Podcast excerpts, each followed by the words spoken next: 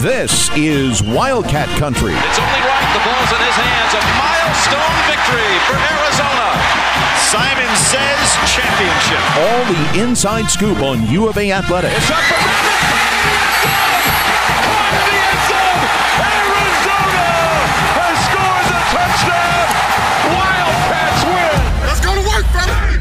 Welcome to another edition of Wildcat Country, powered by Backcourt Marketing. I'm Eric Cohen, along with Shane Dale, as always, and kind of a weird week, Shane. Uh, in a way, I'm conflicted. I- am sad because uh, our college football season is over, and I- am happy because, well, I mean, our men's team is number 11, and our women's basketball team is number seven. So in a way, uh, it's a great thing, and we have a great show talking uh, all three of these sports. Uh, Ryan Anderson, who is a former Wildcat basketball player, now a grad assistant for the men's basketball team, going to join us uh, here on the program in the second segment. Then our buddy Jeff Dean, who is the voice of Arizona Stadium and McKale Center, going to uh, talk a little uh, football and men's basketball and make some picks with us in the third segment. And before we get going, Shane, and recap the Territorial Cup, I just want to thank our sponsor, Backcourt Marketing, who's staying on with us uh, throughout basketball season and beyond. We're, we're so glad to have them. And if you had a chance the other day, uh, check out the Cat Country AZ Twitter feed. They had some awesome tweets come from their Backcourt Marketing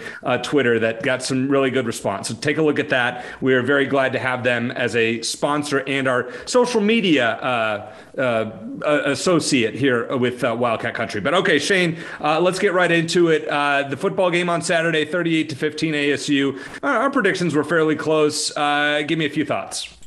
Well, first, Eric, I thought you were going to say that you're sad because college football season is over, but you're happy because college football season is over. It, it was it was rough. Yes, it was rough. That, well, yes. So, you know, there aren't a lot of territorial cup games that go the way I really pictured that they would go in my head because it's just an unpredictable game. This one did. This one pretty much went the way we thought. You know, Arizona kept it close for a little while, and then reality set in. The floodgates open. Arizona just is not nearly as talented as ASU. They play with more effort, but it just the, that gap was just too big. Arizona is not good enough to overcome mistakes, whether it's turnovers, and the two turnovers they had were just like two of the worst you've ever seen that directly led to 14 ASU points. And that was the difference in the game too many penalties, red zone uh, failures again. Six, I think six or five or six red zone trips, one touchdown. That's just awful.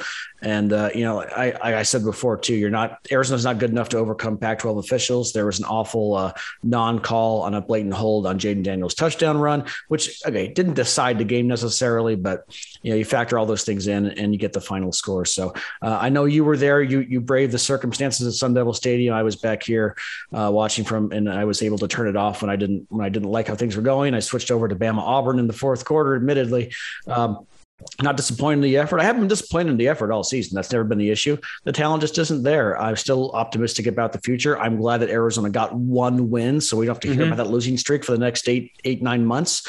And uh, it, we got this out. We knew it was going to be painful. We knew the season was going to be painful. It was probably even more so for different reasons, including injuries, uh, you know, back-to-back season-ending injuries to quarterbacks. It's out of the way. It's over.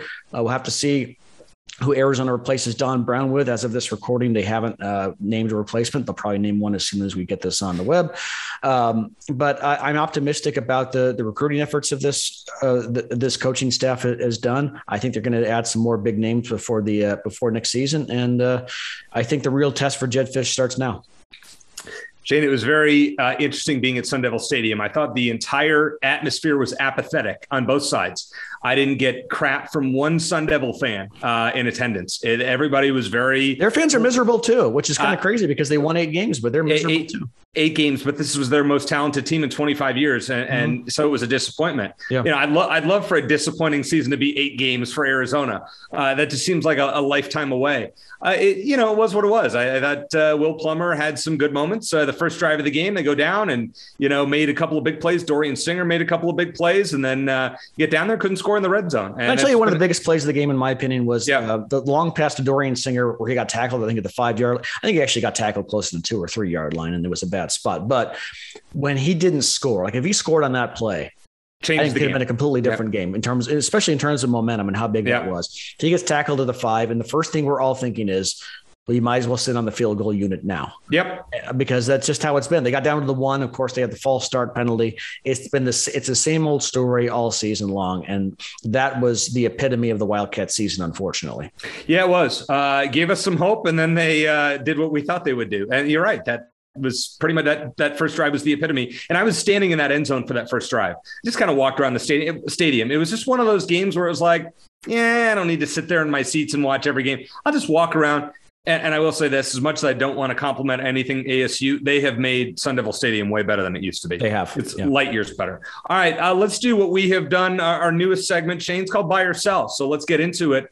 Um, number one, uh, with a, a, very tough schedule next year, including now you have non conference games at San Diego State, who could win the Mountain West, against Mississippi State, who's was ranked for a while, and North Dakota State, who's you know generally one of the best FCS teams. Plus, you have now with Lincoln Riley coming into the conference at USC, among other things. Uh, it's a brutal schedule. Uh, I'm putting the over under at three and a half games. Are you buying the over, Shane, or are you buying the under? Well, I, will buy the I'll buy the three and a half for sure. I think that's exactly where it should be. As far as whether they should be over or under, I'm, I'm not sure yet. I I would put it exactly at three and a half, though. Okay. I, I think I, I, they're certainly capable of winning more, especially if they get a good quarterback in, whether it's Jordan McCloud returning or Noah Fifita as a true freshman or a transfer. That you know, there's there's several out there who may or may not be possibilities for Arizona. I think three and a half is right where it should be. I'll I'll I'll, I'll do this. I'm going to buy where I you have your three and a half. Mm-hmm. I'm going to hold serve. I'm, I'm going to hold hold serve. I'm going to hold off on on picking the over under until we see a little bit more in the offseason, including who the next defensive coordinator is going to be. Yeah, and we will talk about that extensively on next week's show. And uh, let's get into, and we're going to talk about obviously the roster construction often over the next six plus months. Uh, but let's go to number two. Uh, next year's starting quarterback for game number one at San Diego State is not currently on the roster. Buy or sell? I will reluctantly sell because I think Jordan McCloud might be the guy if he's healthy. I, I think I, I, could certainly see the, the, the week one being on the depth chart being uh, Jordan McCloud one and Noah Fifita two. Um, now, uh, it wouldn't shock me if you know, a program like Arizona, which is in, still in dire straits in terms of talent, maybe they have a true freshman and Noah Fifita starting right away. That could absolutely happen.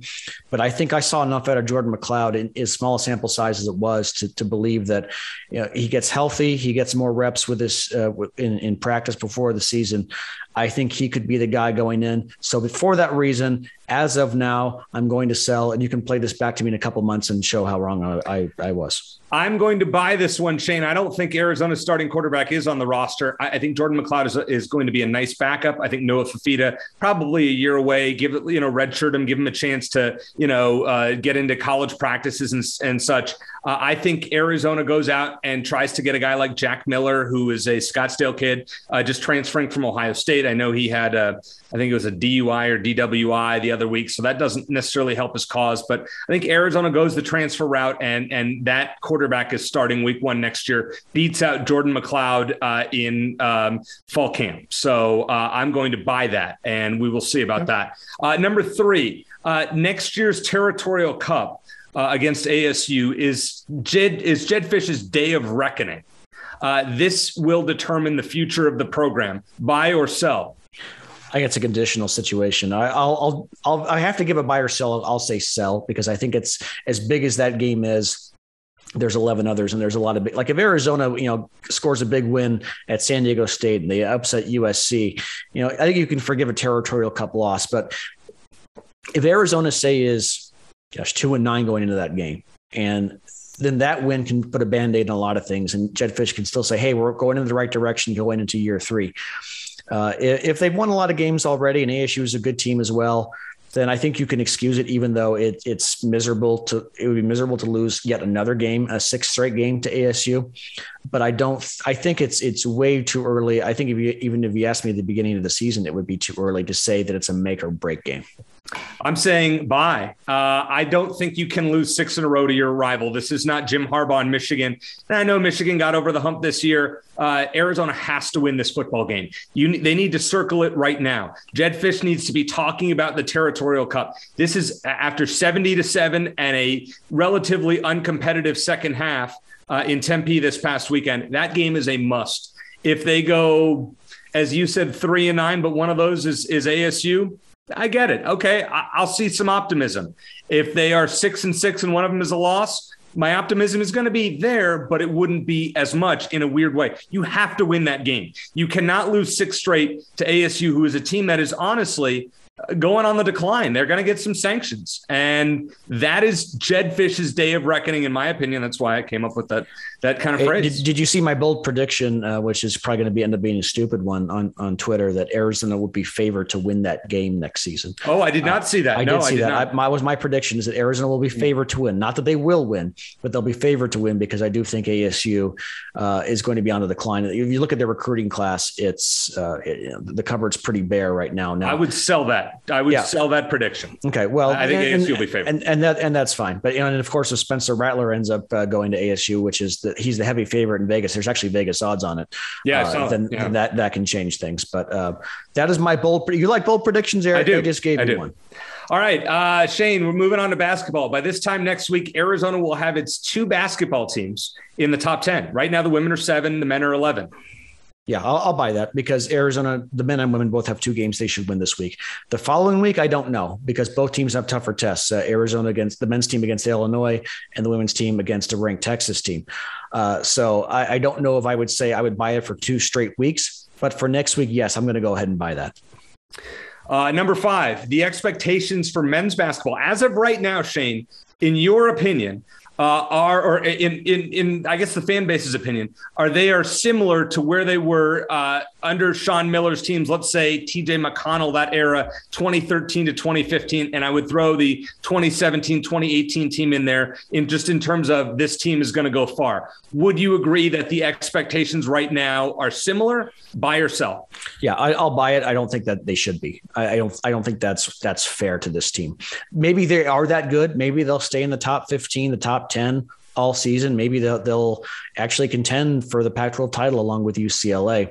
But we got such a small sample size still. Okay. We've played just a few games. They've looked good. They've also didn't look so good against Wichita State. Remember, they could that game mm-hmm. could have easily gone the other way. Okay. So let's keep that in mind. They haven't dominated every single opponent. They they dominated Michigan. They've blown out every team that they should have blown out and, and then some. They've done everything that can be asked of them. I still think there's room for improvement, including shooting, which is great.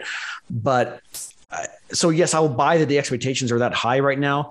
I don't think it's necessarily fair to this team, though, at this point. I'm going to sell that one, Shane. I just don't think the buzz is out there with a fan base like it was back in the day.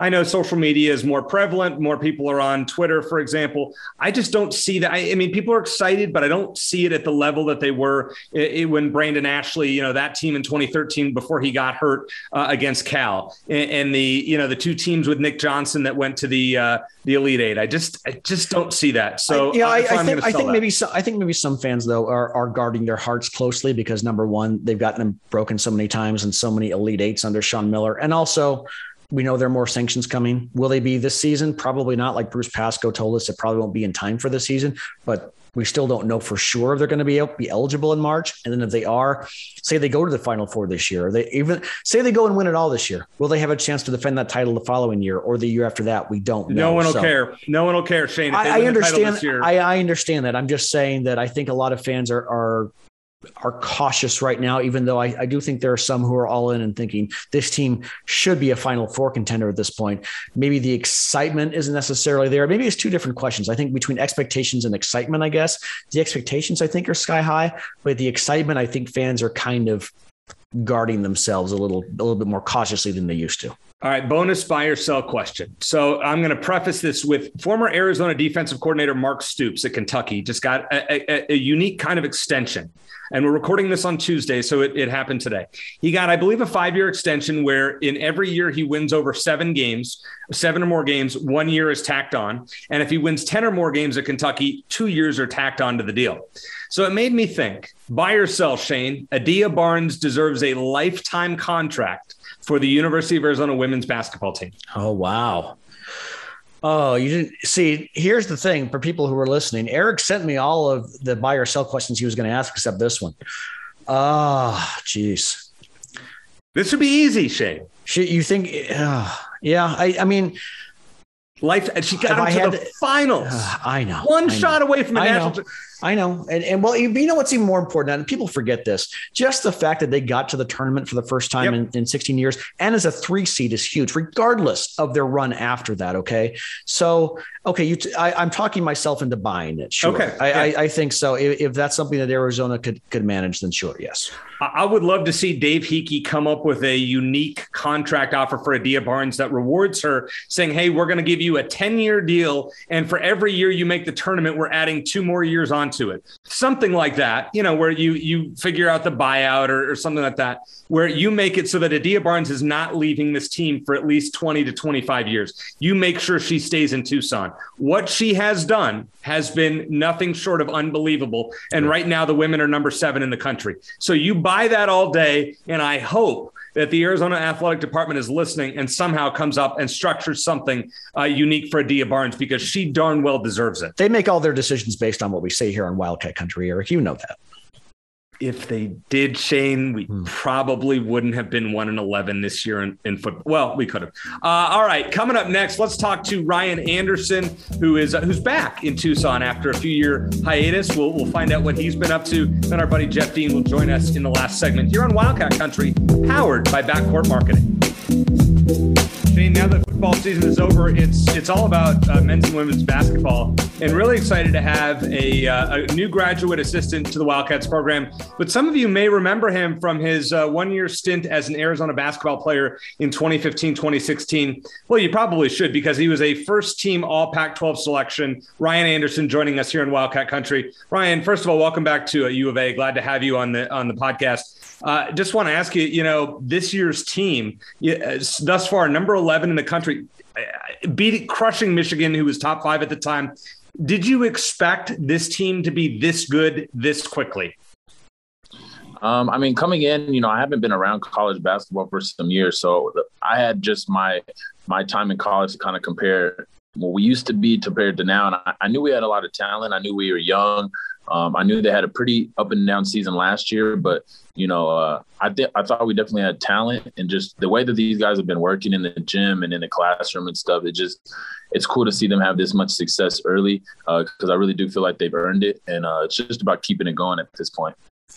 Yeah, Ryan, like Eric said, thanks a lot for joining us. Uh, welcome back to Arizona. Um, I know you suffered a knee injury last year while playing pro ball overseas. Uh, if you can, can you tell us maybe the short version of your journey from that moment to returning to Tucson as a grad assistant? Yeah, I mean, uh, when I first got hurt, uh, obviously it was a whirlwind for me. I got off to a good start in the season, and um, I was just in my bed, you know, uh, leg up, and, and, and Sean Miller gave me a call or just reached out, told me, wish me the best. He had been following me, and uh, if he needed anything, just to let him know. And uh, he had kind of tossed out the idea of being a GA and stuff like that, but at the time, I hadn't really. I was just in a, such a whirlwind of emotions. I didn't really um, take it to heart too much or take it to thought too seriously.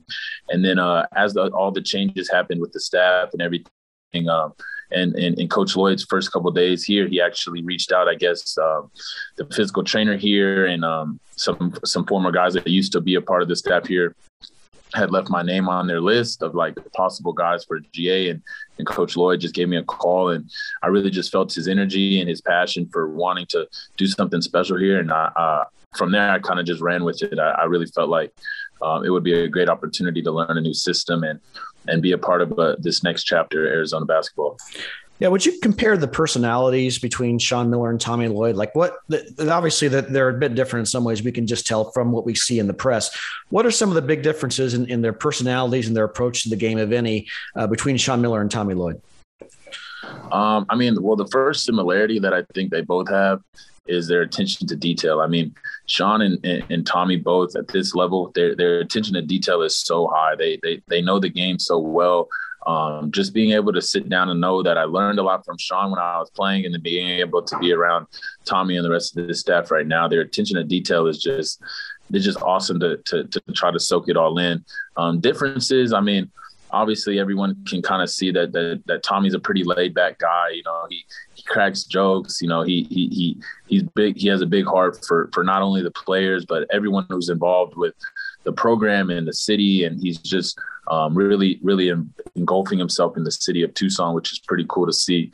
Um, I haven't been around enough to really get a full full glimpse of everything yet. But uh, I definitely would just say, yeah, like they're both very very detail oriented. But I think uh, Tommy brings a, a, little bit more lighthearted um, spirit, and, and Sean was more of a you know strict um, strict kind of personality. So, but they're both two of the best coaches I've ever I've ever seen and been around for sure. One thing we've seen, Ryan, is this locker room, at least via social media, looks like a lot of fun. The players are really soaking it up, just having a blast with the with the style of Tommy Lloyd, but just you know, even in their off time, really really busting their butts. And and we we've seen uh, obviously as they've risen to number eleven. Just tell us what it's like behind the scenes. You know, being in that locker room, you're demolishing teams on the court and off the court. It seems like it's just a lot of fun. Yeah, I mean it's a it's a great environment to be around. I think Tommy and the rest of the staff have done a great job of coming in from the beginning and and creating an environment where we don't we don't cut any corners. We work we work our tails off every day. I mean, guys come in at seven in the morning all the way until seven, eight at night after practices and stuff. Um, they're working their butts off in the classroom, but then we make it a conscious effort to uh, make sure that we enjoy ourselves and have fun. Whether it's you know Coach Lloyd brought everybody over for Thanksgiving uh, Thanksgiving dinner at his place, or you know just trying to keep a lighthearted spirit with uh, half court shots at shoot around or stuff like that where we keep we keep the the focus on working hard but having fun. And i think it's just created an environment where all these young talented guys are, are are prepared for the moment but they know like they're just going out and having fun. And, and at the end of the day we all do this because we love basketball and we can't we can't lose focus on the the fun aspect of it yeah, Ryan, when you were at Arizona, your one and only season, the team started off hot, kind of like this team did. Uh, won 13 of its first 14 games, ranked as high as number seven nationally. Do you have any advice to this team, or have you offered any? Uh, they're still a very young team uh, on just you know staying humble, continuing to work hard, and not basking in their success up to this point. Yeah, definitely. We actually, uh, I had talked with them a little bit about that yesterday. Um, I was telling, referring to kind of like losing weight. You know, you lose weight, you lose the, you want to lose 30 pounds, you lose the first 15, and it's it's hard, but it, it, it's doable. But losing that last five to 10 pounds and maintaining it is, is the tough part. And it's similar with our with our season now. We knew we were talented enough to get into the top 25, but really to make that push into that top 10, but ultimately stay there and be at the end of March, you know, one of the teams that that make a run at the tournament is the hard part. And um, for these young guys, they haven't with a lot of them they haven't even experienced. This is their first season with McKale, with fans and things like that because they had COVID year. So they're just trying to. There's a lot of new things being thrown at them, and I just I just told them, you know, as we go on the road in Pac-12, um, it's the biggest game for a lot of teams that season.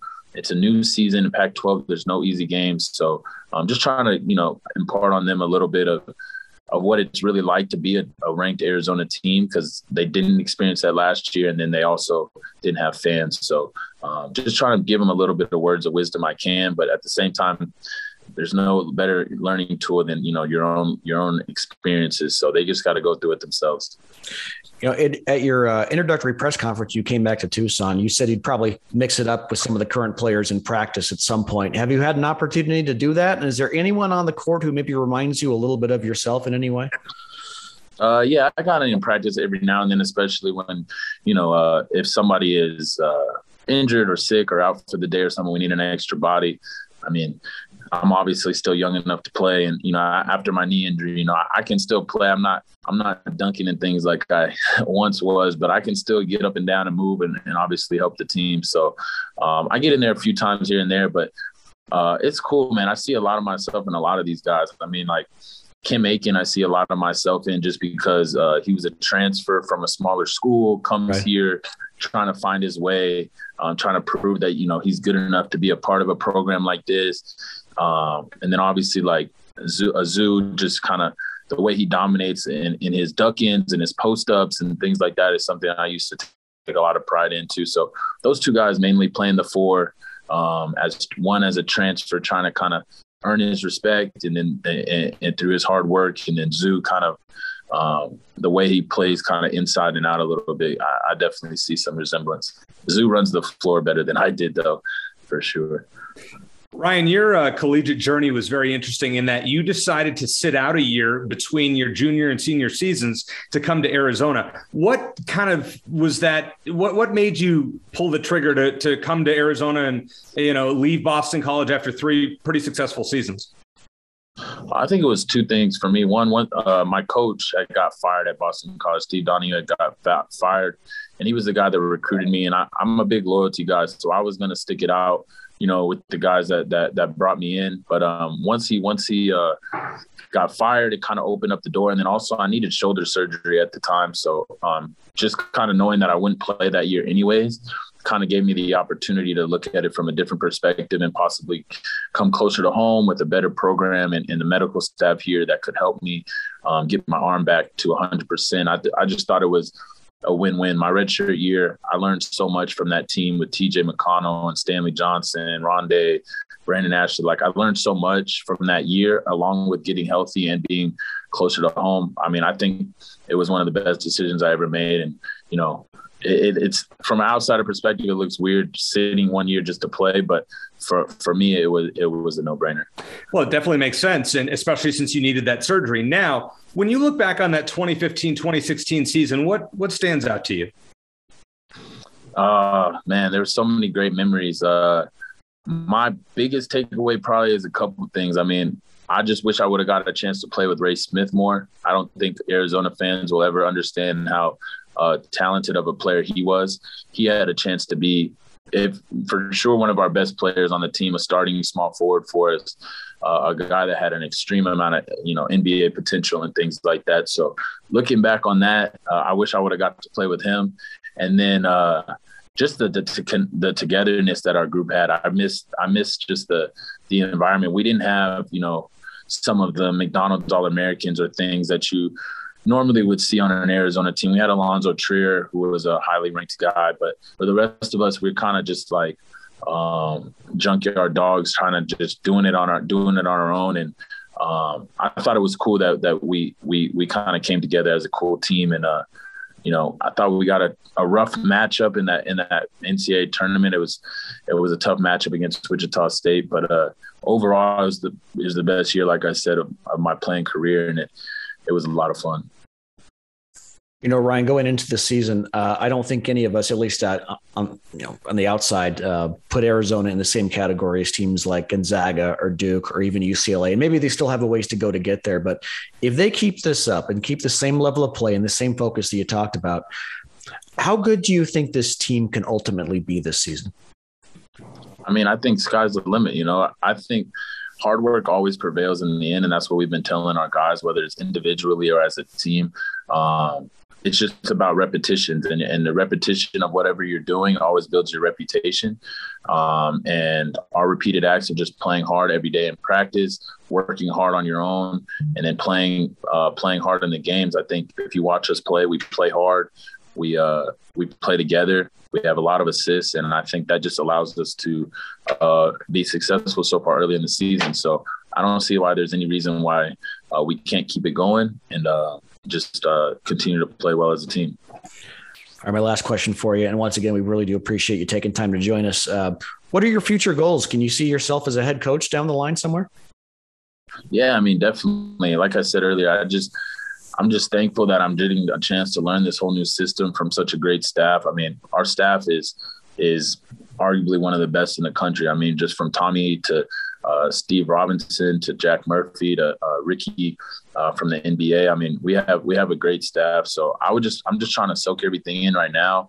Um, but yeah, my goal would definitely be um, to probably try to coach, uh, be a head coach of a school someday. I think the ability to you know recruit kids from inner cities, give them a scholarship, change kids' lives in that way, and then obviously just the energy and the passion that a lot of schools like Arizona and other schools around the country have when you get a chance to play at a place like McKale or you get to go on the road to other places and play in their environments. I mean, it never gets old. It's it's it's a great it's a great environment. It keeps you feeling young and and and, and you see the passion for the game. So I think it's just pure and, and, and, and an awesome environment. And yeah, I would love to be I would love to be involved in in a head coaching role or assistant coaching role as as my years go on someday. Well, we're, we're glad to have you. And one last question that I, I, guess I can't really resist in asking. You had mentioned the Wichita State tournament game, and obviously that was a difficult memory. But one thing that will stand out, and I guess has stood out in social media circles, is Sean Miller's shirt that, that night.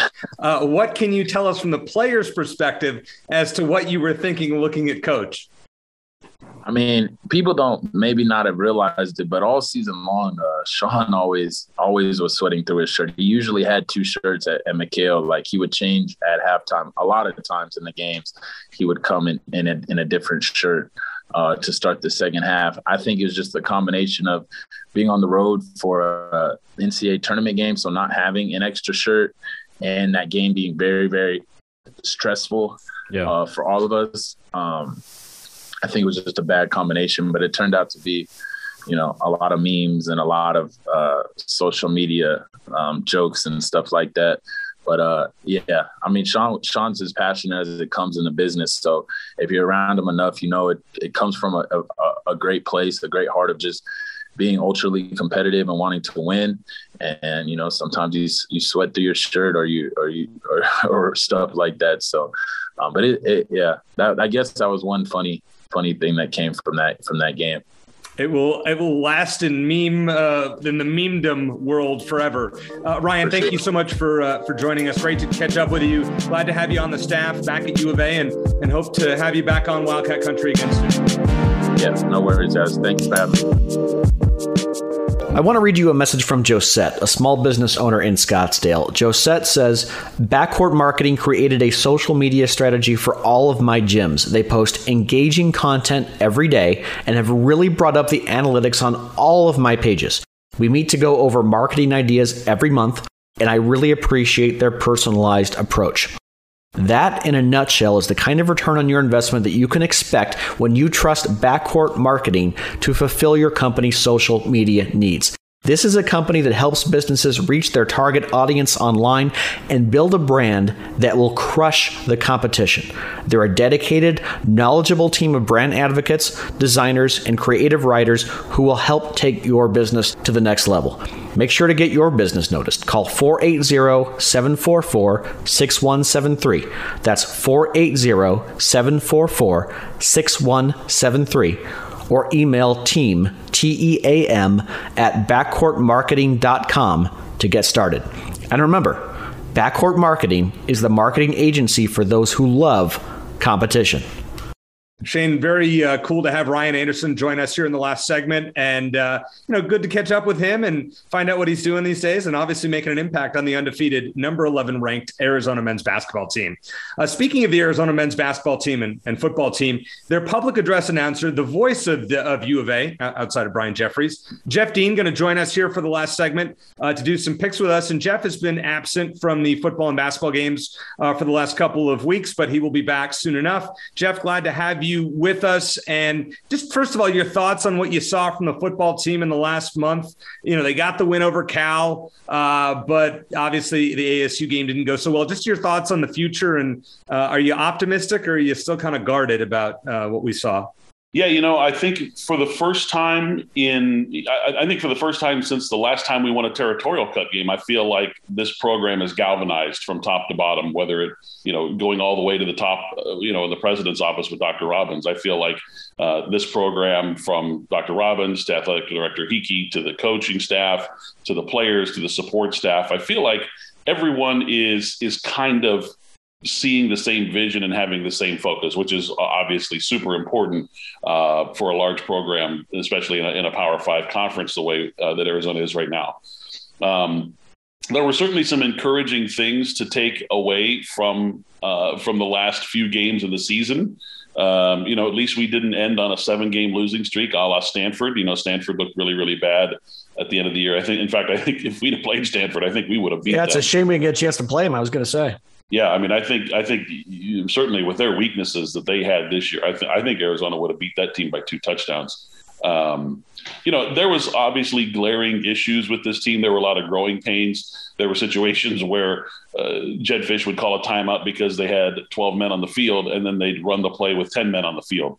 There were just issues like that, you know, all over the place. And you know, unfortunately for you know for this particular team, this season's team, you know the, the the level of competition that they were able to put up against other teams just was lackluster just because of a, of a complete lack of talent. You know i talked to uh, a scout from the atlanta falcons before the season began and he just he just basically told me the team is talentless you know. There's no nfl talent on this team. It's not a power five talent team.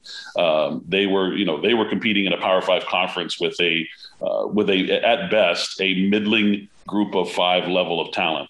So um, that needs to upgrade obviously immediately you know this offseason and, and they will. I mean they're, you know, the, the, recruiting class looks good.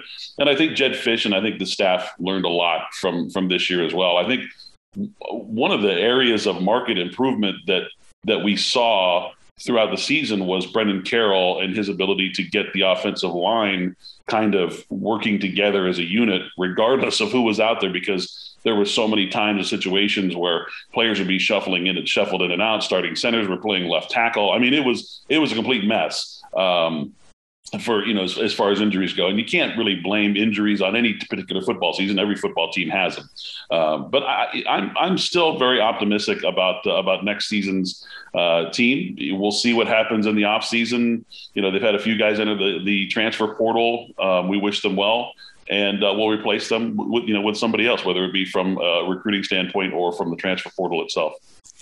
Yeah, we've talked about Arizona. This team just not being good enough to overcome injuries or mistakes like penalties, red zone mistakes, or Pac-12 officiating in the case of a blatant misholding penalty against ASU, uh, but that's another story. Uh, let me ask you about the the men's hoops team. Uh, I know you are anxious to get back to to McKale and call those games. Hopefully, you'll be able to do that soon. But uh, undefeated and uh, beat, you know, they didn't just beat Michigan, they whooped up on them. Uh, few of us saw this coming, Jeff. Did you? Yeah, you know, I mean, we, the last time we talked, I had uh, I had a great amount of optimism for this team, and and you know, I don't remember exactly what I said, um, but I know that I still feel the same way that I did when we talked then. And there's no guarantee that UCLA is going to win the Pac-12. I mean, who, who's to say that Arizona can't win the Pac-12? Um, they're certainly talented enough it appears that Tommy Lloyd knows what he's doing as a head coach um, because you know this team. I, you know I use I use this example. Arizona beat uh, Rio Grande Valley by 56 points or whatever it was, and it took a Herculean effort by Kofi Cockburn, a pre you know preseason All, All American at Illinois. He had to score 36 points to finally put them away in Champaign just a few nights ago. Um, and that's the number, I think they were number 10 or ninth ranked team in the country at the time. So, uh, you know, this team doesn't just beat their opponents, they drub their opponents. Um, and they do it in the style that Tommy Lloyd wants to play. He wants to play high efficiency offense. He wants to get a lot of uh, a lot of ball movement. He wants a high uh, assist uh, efficiency. They're the number one assist team in the entire country. And I think the most surprising thing about this team is they're the number two team out of 358 schools playing D1 basketball. They're the number two defensive rating team hmm. in the entire country, which is remarkable and speaks volumes about what Christian Koloko does as a rim protector. He is just absolutely incredible. Um, and I felt all along that he would be a, considered a finalist for the Pac 12 Defensive Player of the Year. And I think as of right now, I think he'd be considered a finalist for the National Defensive Player of the Year. He's that good. So, Jeff, Shane and I talked about this earlier in the show. What is the ceiling, in your opinion, for this team? How far can they go? I mean, I, think at this point, when you talk about what are there 20 teams remaining in, in college basketball that have an unblemished record, and I know that they haven't played a true road game uh, yet, and they've got a couple coming up, Champaign and Knoxville coming up. Those are two ranked teams. Those are going to be big tests for Arizona. They got Colorado coming up. Um, you know, the Pac-12 season is, is going to be starting. So they have some true road games coming up. That'll tell us a little bit more about this team. That's the next step. Um, but you know, as far as the ceiling for this team, I, I, mean, honestly, who knows? I mean, when you look at how deep they are in the front court and how well the back court is playing, and outside of the game against Wichita State, where I think they had uh, 24 turnovers in that game, their assist to turnover ratio is best in the country. So when you play basketball like that, and if they can continue to play the defense that they've played, uh, you know, who knows? I mean, UCLA made a deep run last year as an 11 seed. If Arizona gets a favorable seed, and basketball is all about matchups and execution, if this team can find a way to shoot the ball a little bit better, which is would be remarkable, you know, because they're already scoring, you know, 91 points a game. Um, you know, who knows? Final Four, championship game, who knows? I mean, Whoa. I think, you know, I mean, that's a that's a that's a definite ceiling for a team that's as talented as this Arizona team is. And there you go, right there. I hope that just made everyone's day like it made mine.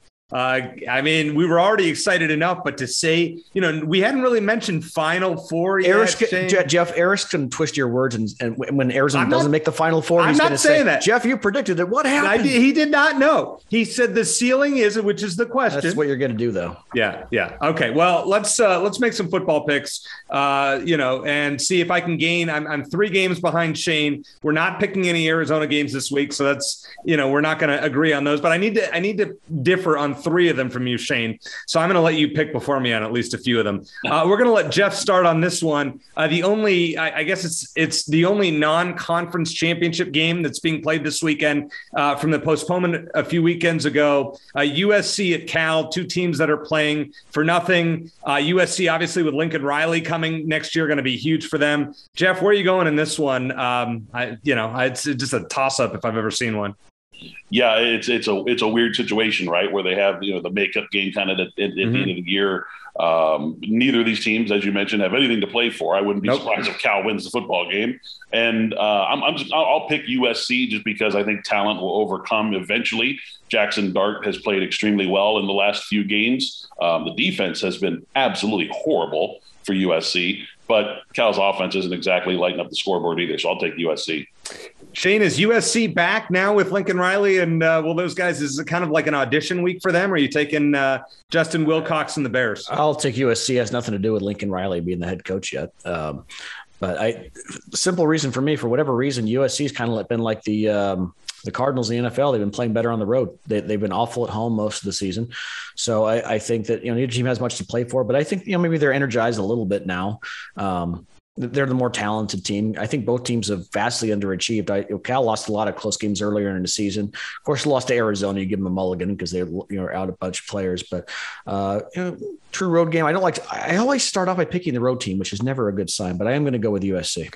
Well, I'm going to go double not so fast on both of you. I'm taking Cal in this one. I just think Wilcox, uh, you know, they've had a they've had a rough year. Didn't look so good against UCLA in the second half last week. I think they bounced back and beat the other Southern Cal school, which is already checked out. So I'm taking the uh, Golden Bears in this one. Uh, Mountain West Championship game: Utah State, who beat Washington State in Week One, against San Diego State, who I, I believe I was the one to pick Arizona to beat San Diego State earlier in the year. And by the way, Arizona's first game next year is in San Diego State's new stadium. So uh, non-conference schedule does not get easier, and I'm sure Shane and I will talk about that often uh, in, during the off season here. But uh, all right, Shane, I'll let you start. Uh, Utah State and San Diego State. Where are you going in this game? I'll go with the Aztecs. You know, and I'm certainly impressed with what we saw at San Diego. You know, you consider Arizona was in most games they played this season. You know, in some point in the second half, and often in the fourth quarter. You know, the, even the ASU game where they failed to get in the end zone in the first half, it was still a one possession game uh, in the third quarter, and they had a chance to make it close again, and they threw the pick six, and that was that was it. So, San Diego State is one of the few teams that really put a whooping on on the Wildcats this year, it, it- which is kind of weird to say, but it's true. So, uh, I'll I'll go with San Diego State. Uh, it would be nice to at least see a team that beat Arizona finish strong, and I think they will. Jeff, how about you? Where are you going with this one? Yeah, yeah, I'm going to go Aztecs as well. They're uh, they're a pretty heavy favorite in this game. I think uh, six and a half. I think uh, is the uh, is the spread in this one. Uh, the defense has been really, really good for the Aztecs. Kurt Mattix, the defensive coordinator, runs that three-three-five, um, and usually you don't see a whole lot of pressure out of a three-three-five. But uh, lo and behold, their pass rusher, um, whose name is escaping me at the moment, I had it I talked about it uh, over the weekend. Um, the, their pass rusher actually leads the uh, the entire country in quarterback pressures this year. So they get after the quarterback. They stop the run really well. Greg Bell, the the running back, future NFL running back, has had a little fumbleitis here in the second half of the season, and they've had a lot of inconsistent play at quarterback. But that defense is so good. I think they just they're able to shut down Utah State. I, I really want to pick Blake Anderson's Utah State team. They have just they have a dynamic offense and came, you know, really showed up strong uh, late in the season for the most part. Without, I think it was a blip against Wyoming, but uh, I'm going to take San Diego State really close, guys, real close one. Uh, all right, uh, Cincinnati and Houston in the AAC championship game. I'll tell you what, I, I have gone back and forth on this game often. I'm going to take Cincinnati, but close. I know that the line is 10 and a half. I'm talking really, really close. Anywhere between one and four points. Jeff, am I crazy? Does Houston have a shot in this game? Yeah, Houston's got a real shot in this game. And considering all of the noise that's happening around the Cincinnati program right now, we don't know exactly what's going to happen. We know that Luke Fickell is a target of Notre Dame. Um, there, you know, there may be some uh, some residual uh, noise with the players and such, where they get a little bit uh, out of focus. And you know, there's a possibility where Houston and that explosive offense can score early, get an early lead, and Cincinnati's having to play catch up. I believe in Cincinnati as a whole. They play all three facets extremely well. I think they win the game. I think right around what you're saying. I think right around three to five points, somewhere around their final score. Shane? Oh man, you know I, I am torn between what who I want to pick and you not being able to catch me. Um, but I was actually going to go with Houston in this one. Uh, I like it. That's a good pick. It's real simple for me. Uh, it's tough to go undefeated. It really is. And, and, Cincinnati dodged a lot of bullets earlier in the season. You know, when the college game day was there, they barely got past. Was it Tulsa? Had to have like a last minute draw, uh, last minute goal line stand to beat them. So. I think Houston is is is an underrated team because they're not a Power Five team, uh, and I think that this is. I would love to see Cincinnati in the college football playoff. It'd be a breath of fresh air. You know, them and maybe Oklahoma State and Michigan. It'd be great to see some new teams. I just have a feeling that Cincinnati's run is going to end this weekend. You know, it's interesting, which I didn't realize until today. Apparently, if Cincinnati loses to Houston in this game, uh, there is a chance they may not end up in a uh, in, in a big bowl game. Uh, there's a chance that San Diego State, as the highest ranked conference champion, mm. could then end up in the Fiesta Bowl. So in a way, uh, with Fiesta Bowl, you know, uh, the fact that I have tickets there, I'm kind of, I guess I want Cincinnati to win, but close game. I hope Houston keeps this one close. Uh, Pitt and Wake Forest in the ACC championship game. Um, Shane, I'll let you start with this one. I mean, you might as well flip a coin. I know a lot of people picking Pitt, but I'm, uh, I'm not as certain here. Yeah, uh, Wake Forest can score 50 points a game, they'd be good. But I, I think that they're they're finally starting to come down to earth a little bit. Uh, I, I kind of like Pitt. I, I, think that, that they've been probably the most consistent team in the ACC all season. Uh, maybe not the best team week in and week out, but I, I, think they're a little a little more consistent, a little more even keel, a little more well balanced of a team on both sides of the ball. So I'm going to go with Pitt. Jeff. Yeah, 100% agree. Actually, that's uh, that's exactly it. They're they're a, a much more well balanced team on both sides of the ball. And look, this is going to be a fun quarterback showdown between Kenny Pickett and Sam Hartman. Sam Hartman can really sling it, but I think some of the problems that we expected to see from a team who comes out like gangbusters the way that Wake Forest did, kind of took some teams by surprise, had a few early upsets, scored a million points on people. Uh, defenses kind of started to figure them out, started to play uh, certain coverages that were confusing Sam Hartman, and he was throwing a lot of interceptions. And I saw a lot of drop interceptions as well uh, against Wake Forest this year. I just think there's just too many mistakes lurking for the Demon Deacons. So I like Pitt big, actually. All right, this is one of those games where I have to differ from Shane on a few of them. I don't have a good feeling, and every time I pick Pitt, they lose or, or don't play well. So I'm going to go with Wake Forest here. I don't really have any great analysis. I think they're going to have to win 45 35 or 45 42 one of those crazy games where uh, you know they get some pressure on kenny pickett and sam hartman doesn't make mistakes as you said jeff. So uh, i'm going to take wake in a in a mild upset in this one. Do you see I will, up- say, I will say this uh-huh. i will say this real quick if, if if i may. If there's bad weather, I worry about Pitt because I watched Kenny Pickett in a bad weather game this year in a game where there was a lot of rain. He yeah, North Carolina, good bad weather quarterback. He cannot throw a foot. He cannot throw a wet football. Uh, that's a problem. So if there's weather this weekend, there could be an issue. I have not looked at the forecast for Charlotte, so for now we'll assume it's good weather. Uh, Big 12 championship game. This one really matters. If Oklahoma State wins and looks good, they're in the college football playoff. I would think uh, over Notre Dame and or Alabama. Um, Shane, uh, Oklahoma State, Baylor. Where are you going in this one? I do think this is the two best teams in the Big 12. I, I mm-hmm. you know, with respect to Oklahoma, I think they were number three, even though they almost pulled off the upset, or not the. I guess it wasn't sort of an upset uh, in uh, in Stillwater. Uh, I'm going to go with the Cowboys. I think that I, you know, I predicted last week they're going to be in the college football playoff, and I'm not going to back out of that now. Uh, I watched the second half. They're they're a resilient team. They're a good defensive team, probably better than they showed against Oklahoma. They beat Baylor already. I don't think Baylor's quite at the same level as the as the Cowboys. I'm going to go with OK State. Jeff. Yeah, I mean, when you look at Oklahoma State's defense this year, they were just so dominant. uh, number one in overall defense, number one in rushing defense, number two in pass efficiency defense. They were number one and two in the country in I think seven different defensive categories, mm. which is absolutely remarkable. Usually that's reserved for teams like Alabama, and you would think that Georgia would be in that situation. But Oklahoma State was uh, statistically, according to that, uh, for the most part, you know, the best or the second best or tied for the best defensive team in the entire country. Super, super impressive job by what uh, by Mike Gundy there, because knowing that he wasn't going to have a dynamic quarterback and a dynamic passing game like you normally see in Stillwater, he relied on the defense, and they showed up big time. Um, and I like what Dave Aranda is doing at Baylor. That is a very, very well disciplined team. They mm-hmm. do not hurt themselves, which is going to make this a close game. But I like the Cowboys. Yeah, I'm thinking, let, me, just add real quick, Eric, yeah. uh, that I, if I remember right, Oklahoma State didn't give up a single point on defense in the second half against OU. Correct. OU scored nine points. There was a uh, off a uh, a muff punt and then a safety. Yep. So they blanked Oklahoma in the second half. Yep. Yeah, very good defense. You guys said I'll take Oklahoma State in this game. I think Baylor's a tad overrated. Dis- well disciplined, as Jeff said. I just don't think they're all that great. Um, they lost to BYU. Remember, uh, or no, did, no, BYU lost to them. I'm sorry. They're the ones keeping BYU out of a uh, out of a, a, New Year's Day bowl game, uh, which is interesting. I still don't think they're that good. Uh, I will take uh, I'll take Oklahoma State by double digits in this one. All right, the three biggies, at least in my well, the the last one is big for us, but the two biggest games here the Big Ten championship game, which is a, a, game that with two teams that neither of us would have predicted would have been in the game as of last week. I, I don't think Michigan and Iowa.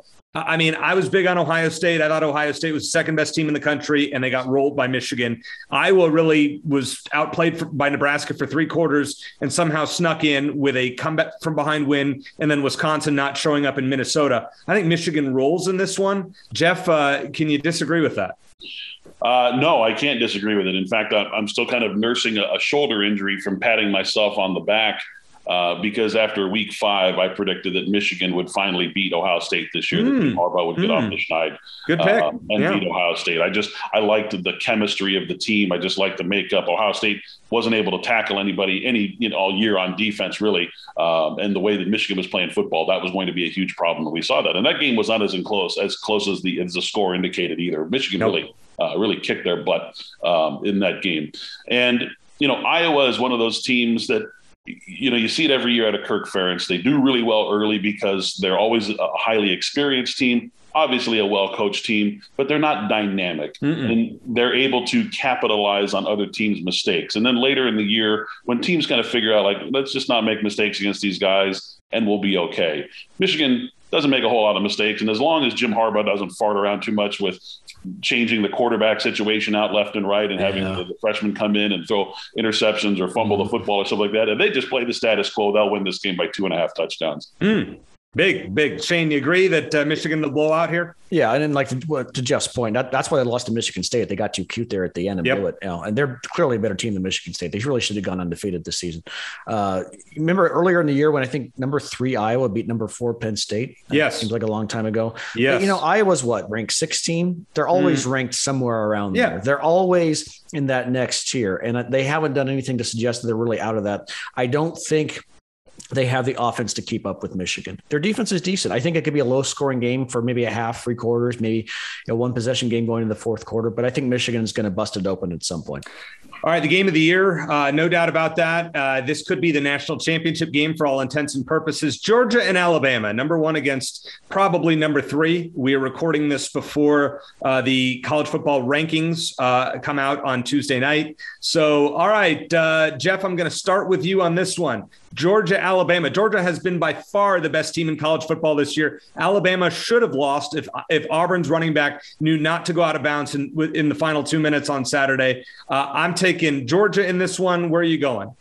Yeah, you know, it's funny that you mentioned that. If Tank Bigsby just slides and doesn't mm-hmm. go out of bounds, uh, Auburn wins that football game. Mike Bobo has a an offensive coordinator's job, yep. you know, on the plains yep. today. Still, yep. uh, you know, a lot of things are very, very different in college football. if one little play that no coaching member, you know, really had a, had a, had much of a say in, I'm sure they probably all told them all just stay in bounds and don't get out of bounds. But um, you know, those things that happen when you're talking about kids playing football. So, uh, you know, this game honestly this is a this this is a lopsided matchup. Uh, and Georgia is starting to play some really good offense. Their running game is starting to get uh, get clicking. Um, they seem to have found a go-to wide receiver uh, that they can that they can rely on.